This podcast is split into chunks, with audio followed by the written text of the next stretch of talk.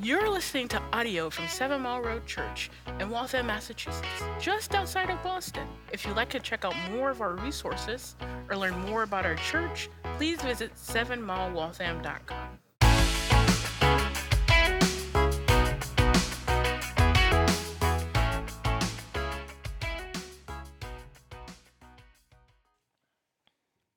So, as a father of five children, uh, there's a lot of ways I could go with that this morning. But, uh, but as a father of five children, I have had the privilege of being in the room as each of my children was born.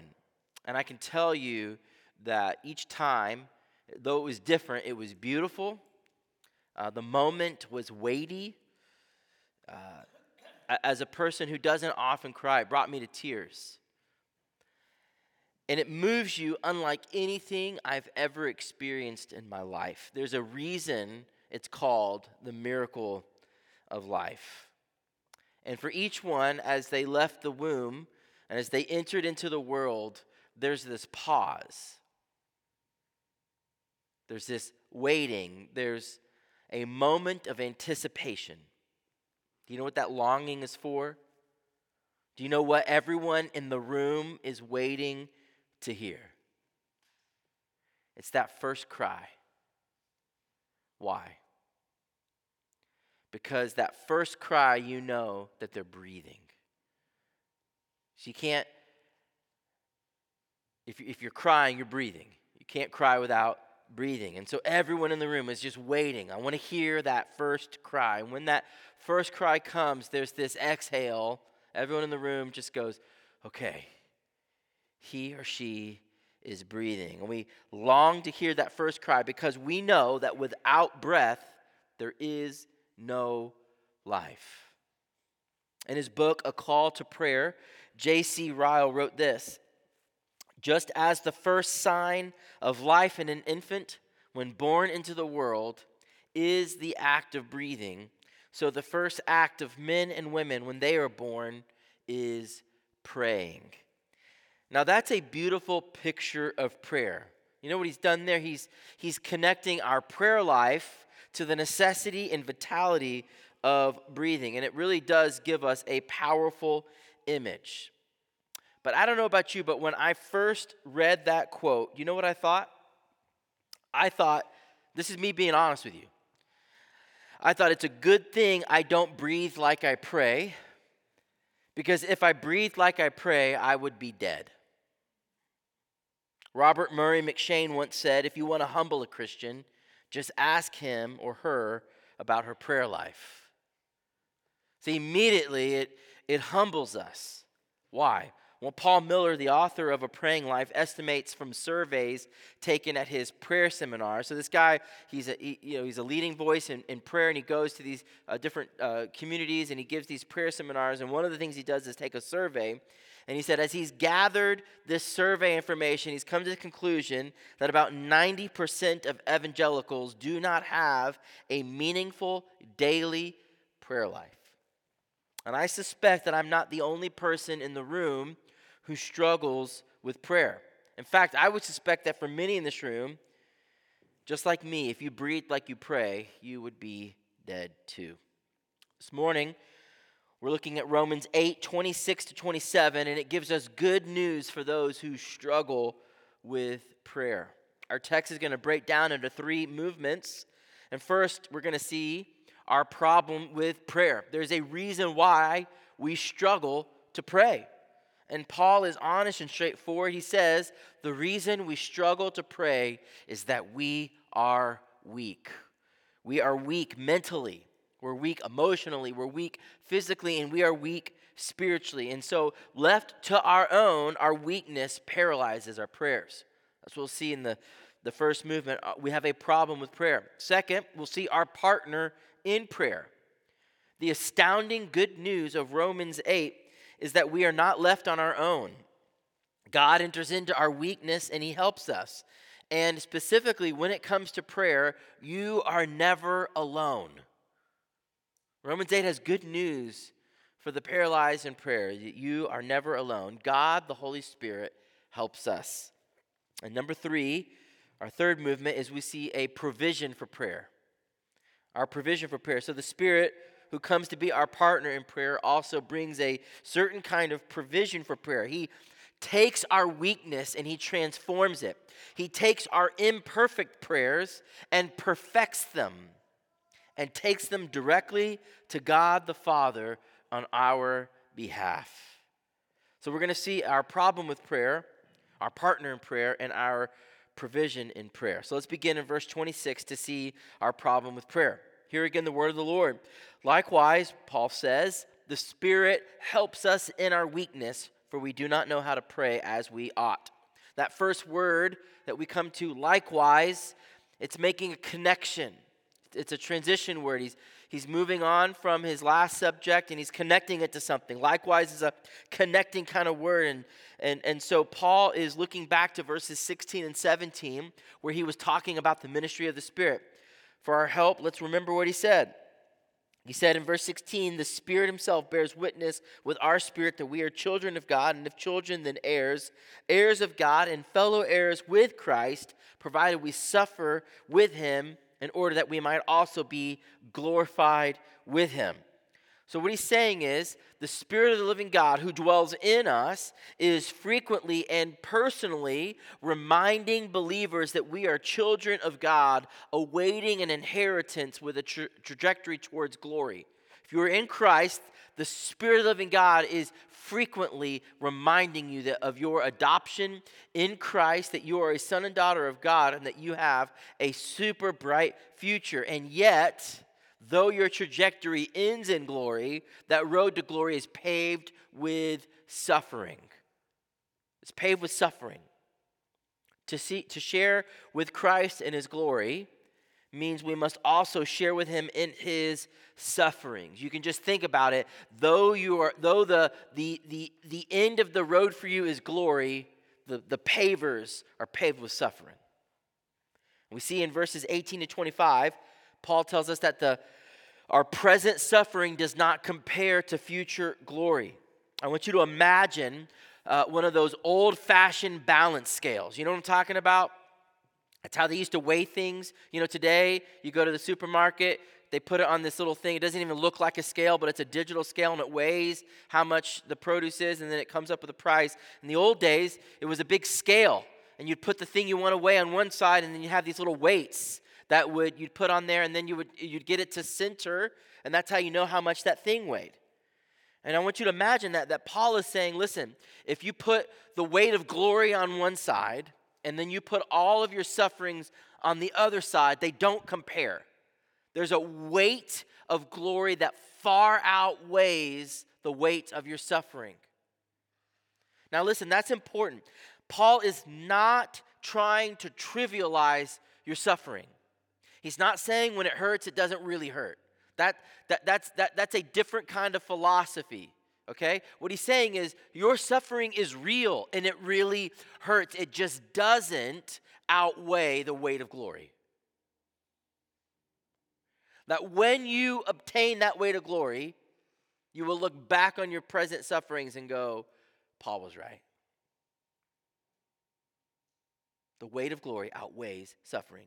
Suffering is painful, it's difficult to endure, but Paul wants to give us perspective and tell us that your present suffering does not outweigh uh, glory. And to help us understand this, he gave us an illustration of childbirth. And he was like, listen, just like every mom knows that labor is incredibly painful, that the pain of that does not outweigh the glory of holding your baby for the first time. But there's never been a mom after going through the, the, the pains of labor and holding their child, say, I, I wish I could undo all that. No, when you're holding your child, you go, it was worth it. It was worth all the pain for this moment of glory. And all our frustrated longings, and all of our cruciform suffering, not only do we need to be frequently reminded of our adoption as sons and daughters, we need the Spirit to come help us in our weakness. And that's where Paul goes next. And so, what we're looking at now is it, it, Paul's connecting it back to this last section. And he's saying another ministry of the Spirit is to come alongside us in prayer. And Paul says the reason that you and I struggle with prayer is that we are weak. Now, listen. This world is not going to love you enough to tell you the truth. This world is not going to tell you that you are weak. In fact, everything about our world tells you that you aren't weak. That that that any any notion of weakness is false because you are really strong in and of yourself. This is the gospel according to Peloton. And listen, I'm, I'm, I bought one, okay? I have one in my basement, so I'm, so I'm participating in, in it as well. But what I'm telling you is, when I go down to the basement and hear what they're saying on those videos, it is anti gospel.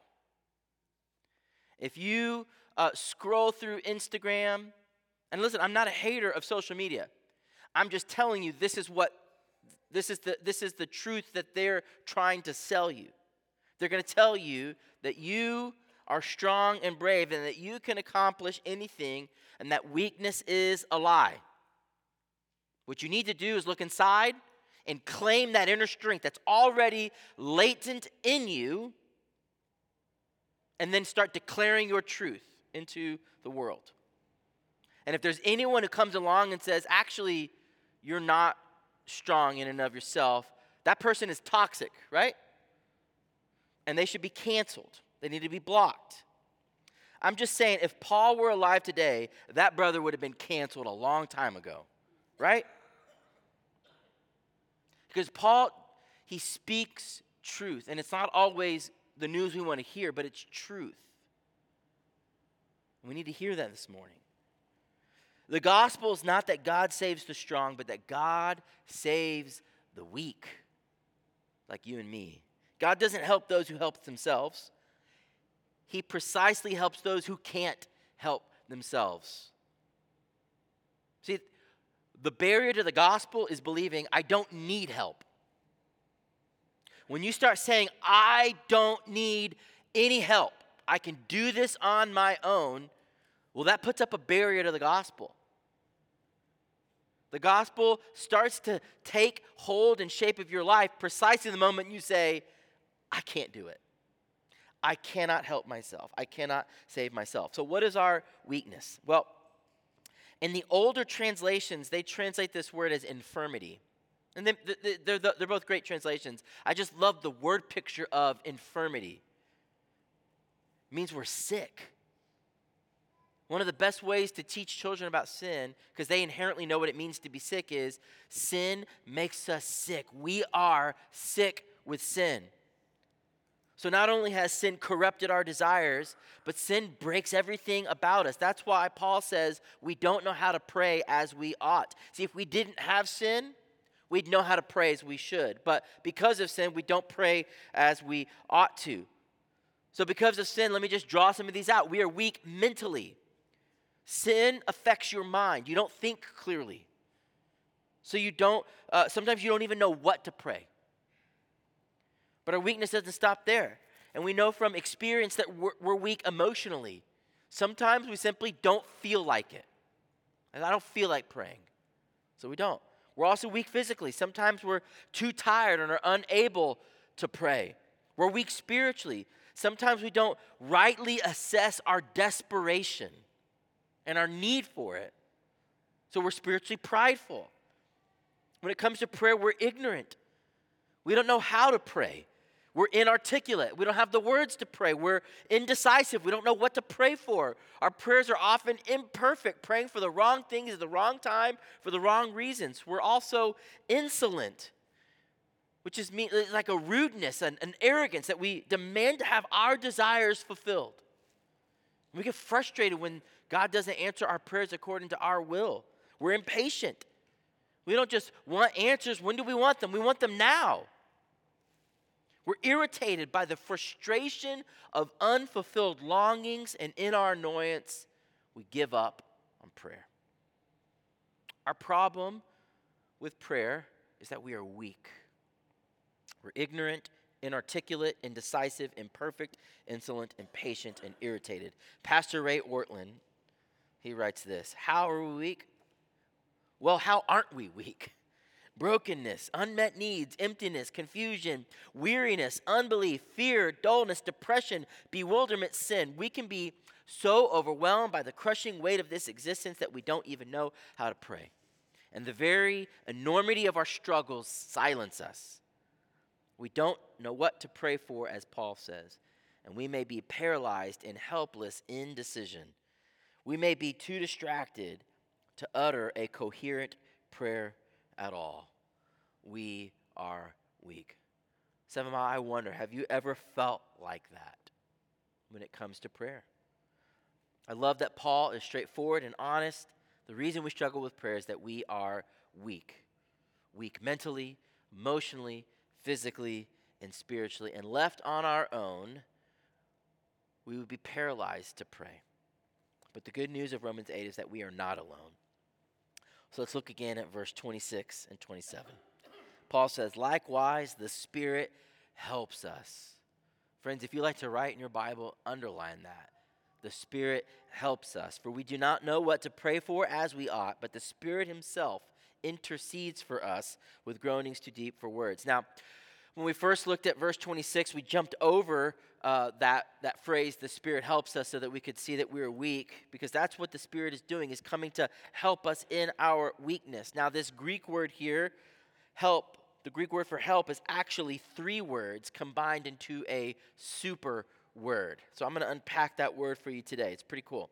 So, what it does in the Greek, there's a root word and then when you want to intensify things, you add prefixes. And sometimes you can add multiple prefixes, which is what's going on here. Okay, so it's a prefix, it's a, it's a root word with two prefixes, okay? The first word is lambano, and it means to grab hold of something in order to carry it.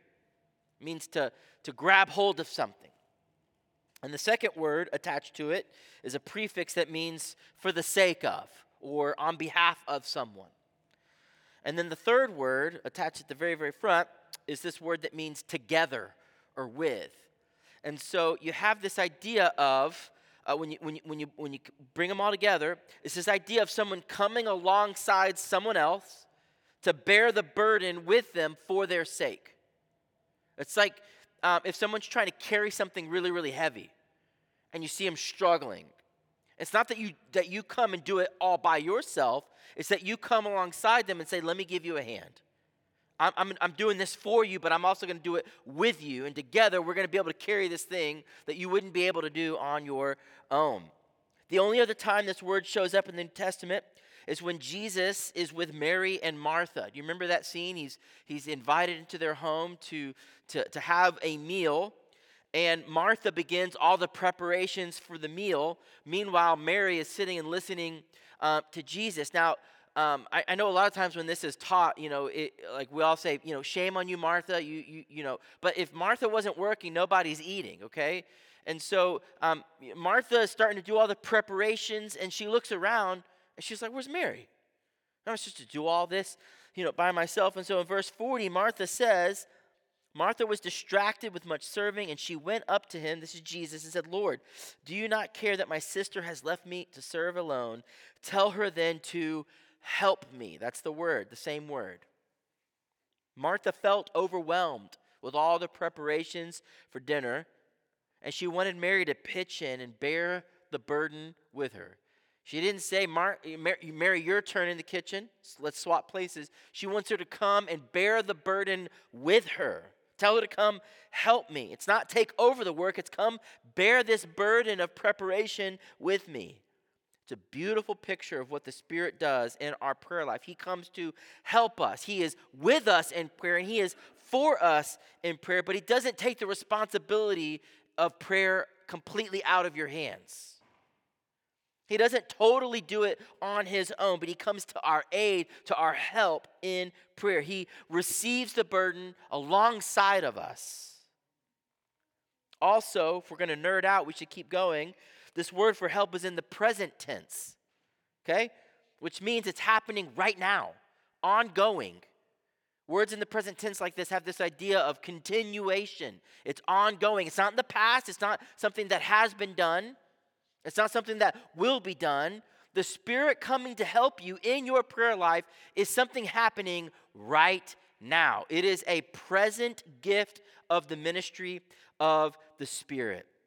It's also in what's called the indicative mood. You don't need to remem- remember that, but what it means is, see, the Greek has different kind of moods. So if you want to say something that's conditional, there's a there's a mood for that. If you want to say something that's subjective, there's a there's a mood for that. This is in the indicative, which is stating a fact. It's objective, not subjective.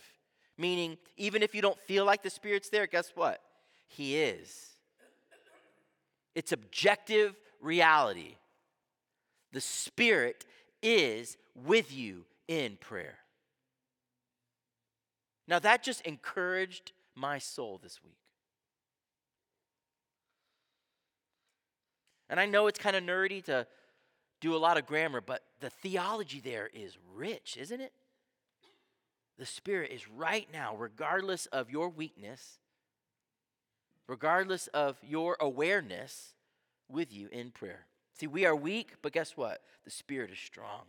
We are distracted, but the Spirit is present.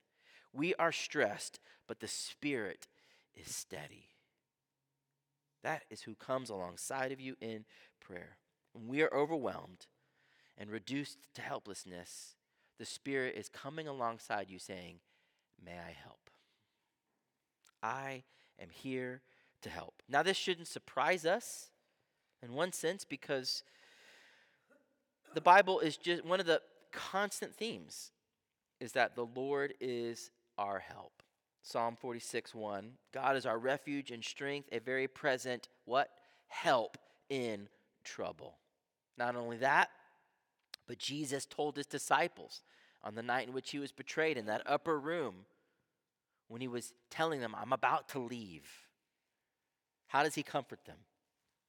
He tells them that the Helper, the Holy Spirit, is coming. John 14, 26. But the Helper, the Holy Spirit, whom the Father will send in my name, he will teach you all things and bring to your remembrance all I have said to you. John 15, 26, he goes on. But when the Helper comes, whom I will send to you from the Father, the Spirit of truth who proceeds from the Father, he will bear witness about me. John 16, 7. Nevertheless, I tell you the truth, it is to your advantage that I go away. For if I do not go away, the Helper will not come. But if I go, I will send him to you. Jesus says, It's better that I go because the Helper that's coming is a very present help. You're going to need the ministry of the Spirit. Notice that in all these verses, the Helper is a person, not an impersonal force. He doesn't say, Listen, when I go, you're going to learn the ways of the force. You know what I mean? Like you're, you're going to have this kind of like power, this Jedi power. I think a lot of times we think of the Holy Spirit more like something out of the Star Wars universe than a person. The Holy Spirit's not a divine energy, He's not an aura, He's not a mantra that can be called upon. The Spirit is a person, and He does things that persons do. In these verses I just read, you see the Spirit teaching and reminding. He is sent by God the Father and the Son to bear witness about Christ and to be with us. He is the presence of God. Presence is something only a person can give. We see him helping in these verses, interceding in these verses. We're even going to unpack what it means for the Spirit to groan in a minute. What this is saying is the Spirit has a mind, the Spirit has emotions, and the Spirit does things. That's why the Spirit is a person, not an it.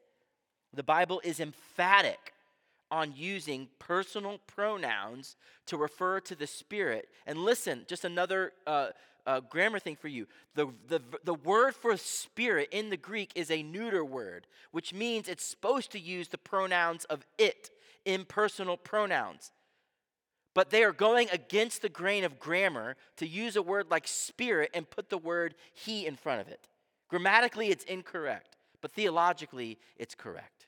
See what I'm saying? The Spirit is a He, not an it. In other words, if the Holy Spirit were to go to some uh, post Christian conference in Boston, he would have a name tag that would say, My name is the Holy Spirit, and my preferred pronouns are He, Himself, and Him. You get that? He is a He, not an it. Now, why is this good news? Because when you pray, you are not conjuring up a force.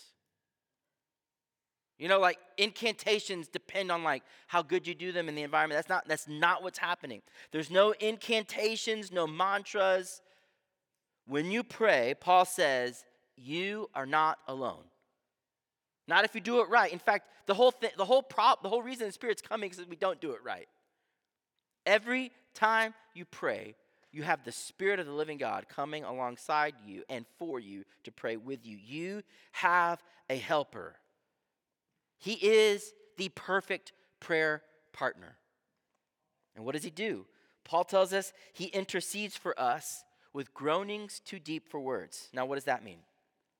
Well, first, let's look at the word intercede. What does that mean? Well, when you intercede for someone, you are pleading for someone on their behalf, right? You're coming to their aid. You, you're standing in the gap and speaking for someone when they can't speak for themselves or maybe they shouldn't be speaking for themselves. It means that you're representing somebody and you have their best interest in mind. It's, it's what it's, it's, it's advocacy. It's what a lawyer does for their client. They're speaking for them on their behalf, and they are doing so with their best interest in mind.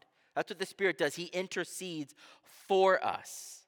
Now, did you know that you have two intercessors? Did you know that?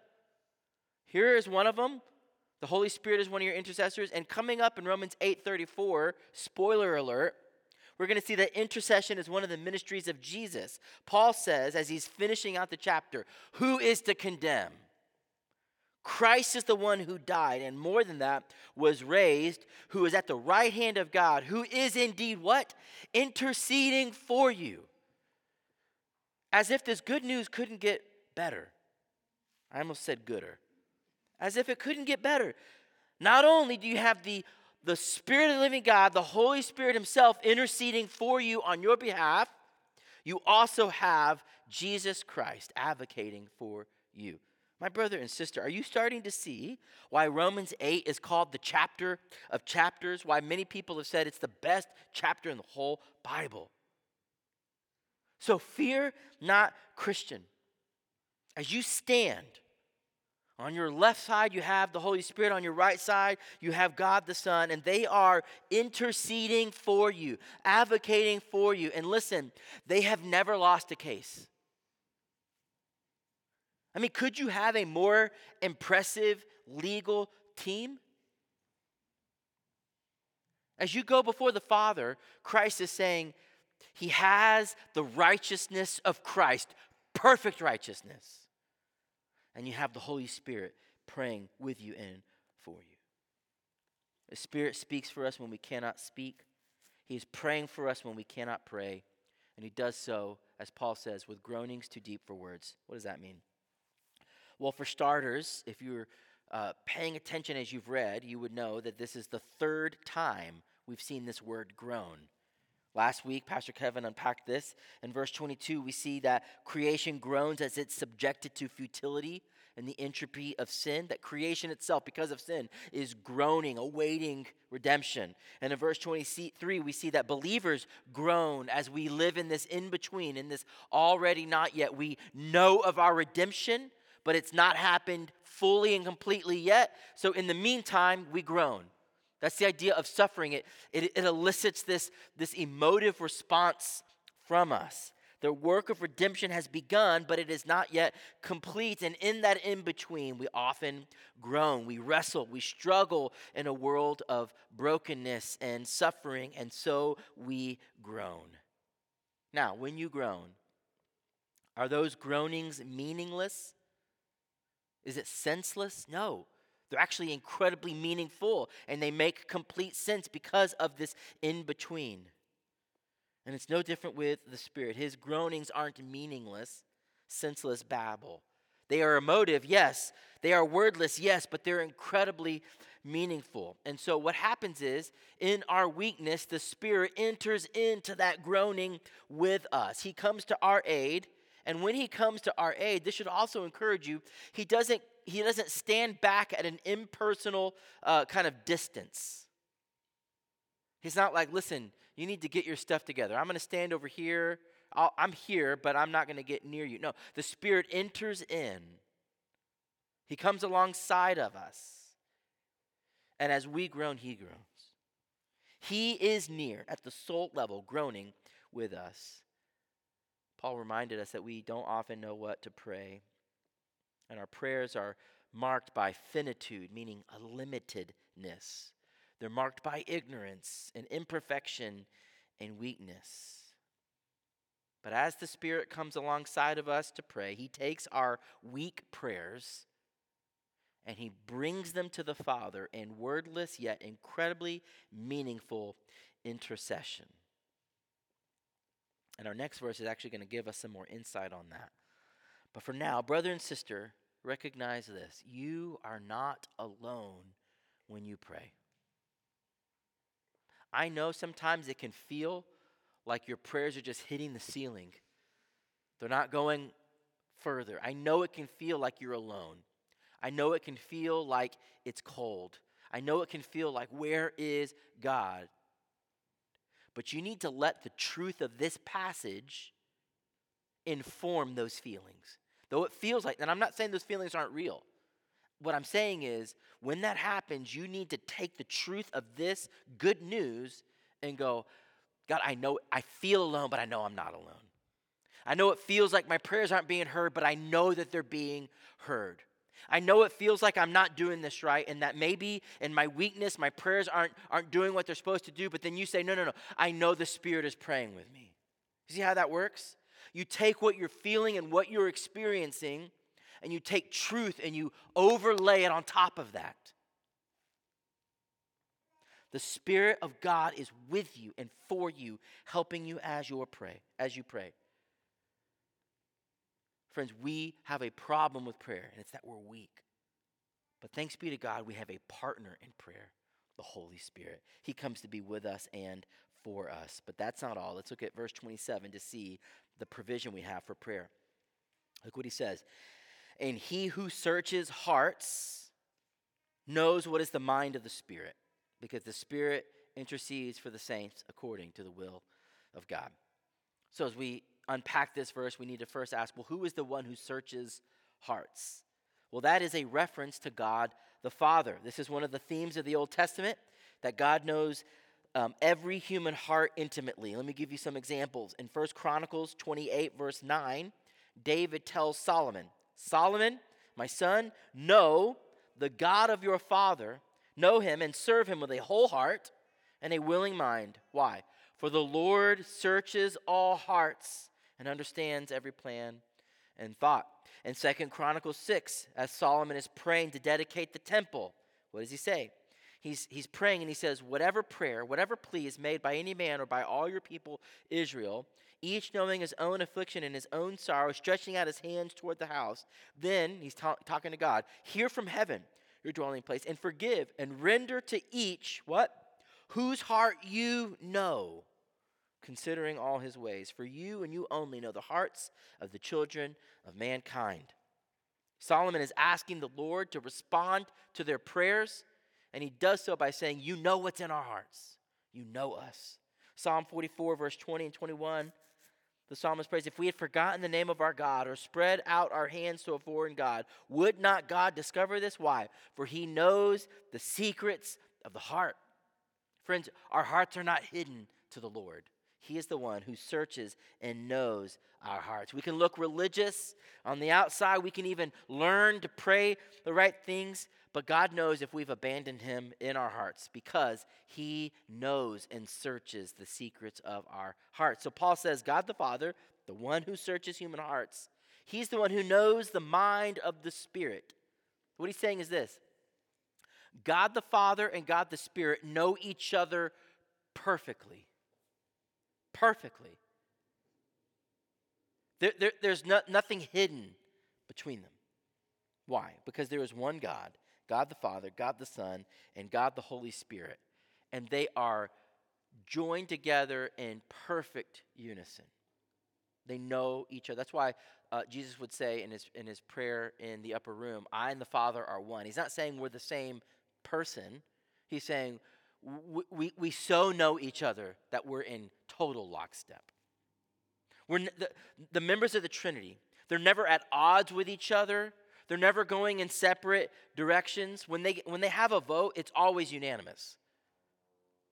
There's never like factions and like the Spirit and the Son going, let's take that, let's take the Father on. There's never the Father going, you guys are all out of line, just listen to what. There's nothing like that going on. They're in perfect unison. They, are, they know each other and they are unified in everything they do. They are of one mind, one will, one heart, uh, one mission, and one purpose. This gives us insight into why the Spirit doesn't need to articulate our prayers to the Father. He doesn't need to use words. Why? Because the Father knows the mind of the Spirit. The Spirit's prayer for us is not uttered in words, but communicated in a, uh, in, in, in, a way that Paul says it's just too deep for words. Meaning, I, Paul's going, I don't know words to communicate how the Spirit communicates your prayers to the Father. Paul does not have insight into that intertrinitarian life. But he's saying the Spirit who indwells in you is groaning with you and knows what you uh, need, sometimes better than you do. And that is instantly, perfectly translated to God the Father. Because the Father knows the mind of the Spirit intimately and perfectly and directly and instantly and comprehensively. And so, what happens is the Spirit takes our prayers, weak as they are, imperfect as they are, and what He does is He amplifies them so that they make it all the way to the Father. He purifies them so that they align with the will of the Father. You saw that in verse 27 that our prayers are now according to the will of the Father. So let me just like recap what all that we've covered.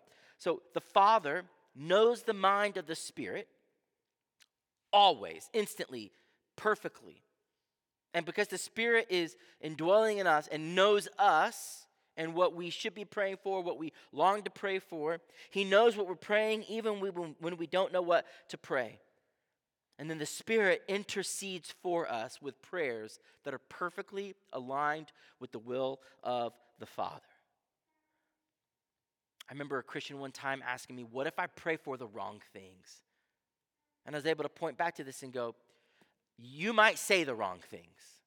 You might ask for the wrong things, but you can guarantee that the Spirit will align them with the Father. So before they make it all the way there, they get aligned to the will of the Father.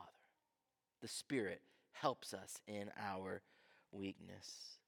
Christian, no one has ever prayed for you with prayers that are more uh, perfectly and more constantly aligned with the will of the Father than the Holy Spirit.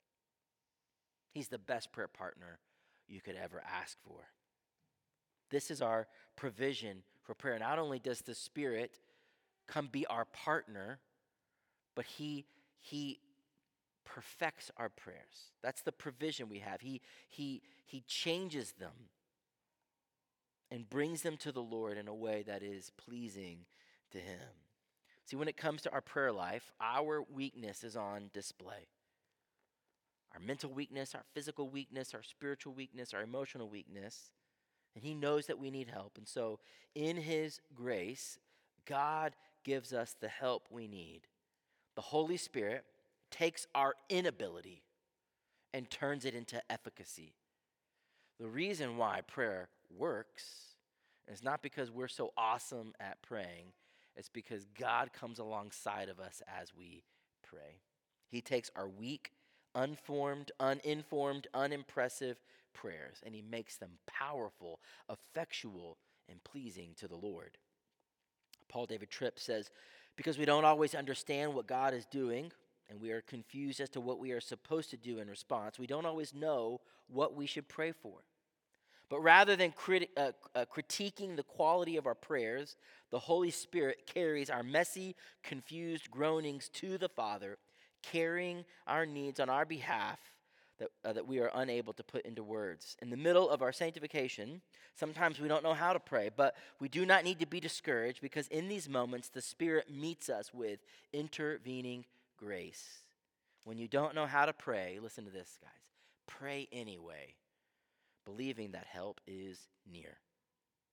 So, two quick applications as we close. First is this no matter your weakness, pray.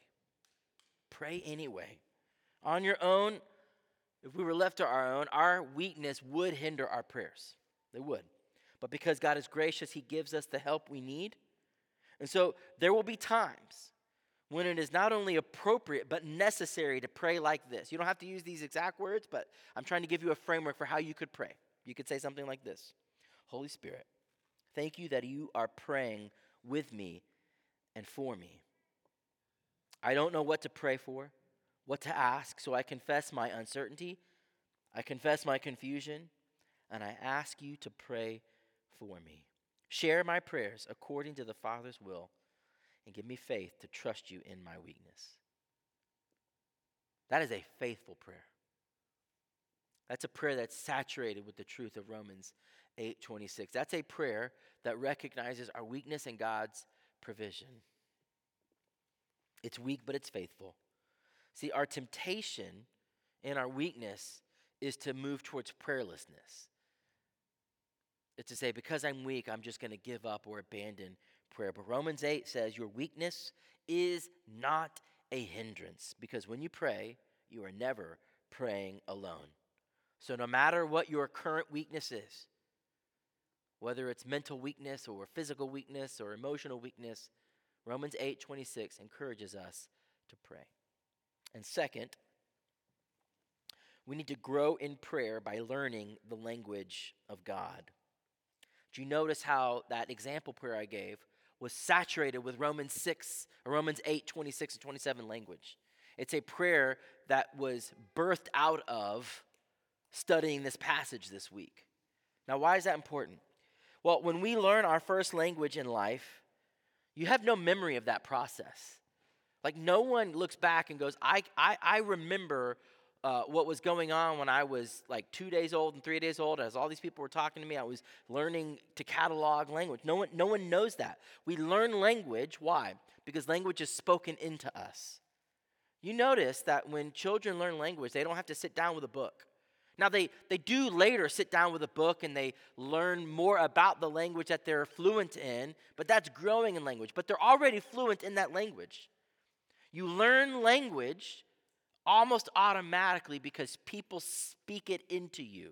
It's almost literally like our words get like go down into our brains and are downloaded by those who are speaking to us. There's all kinds of studies that show um, a, a person's vocabulary and intelligence increases with like the actual amount of words that are being spoken to them.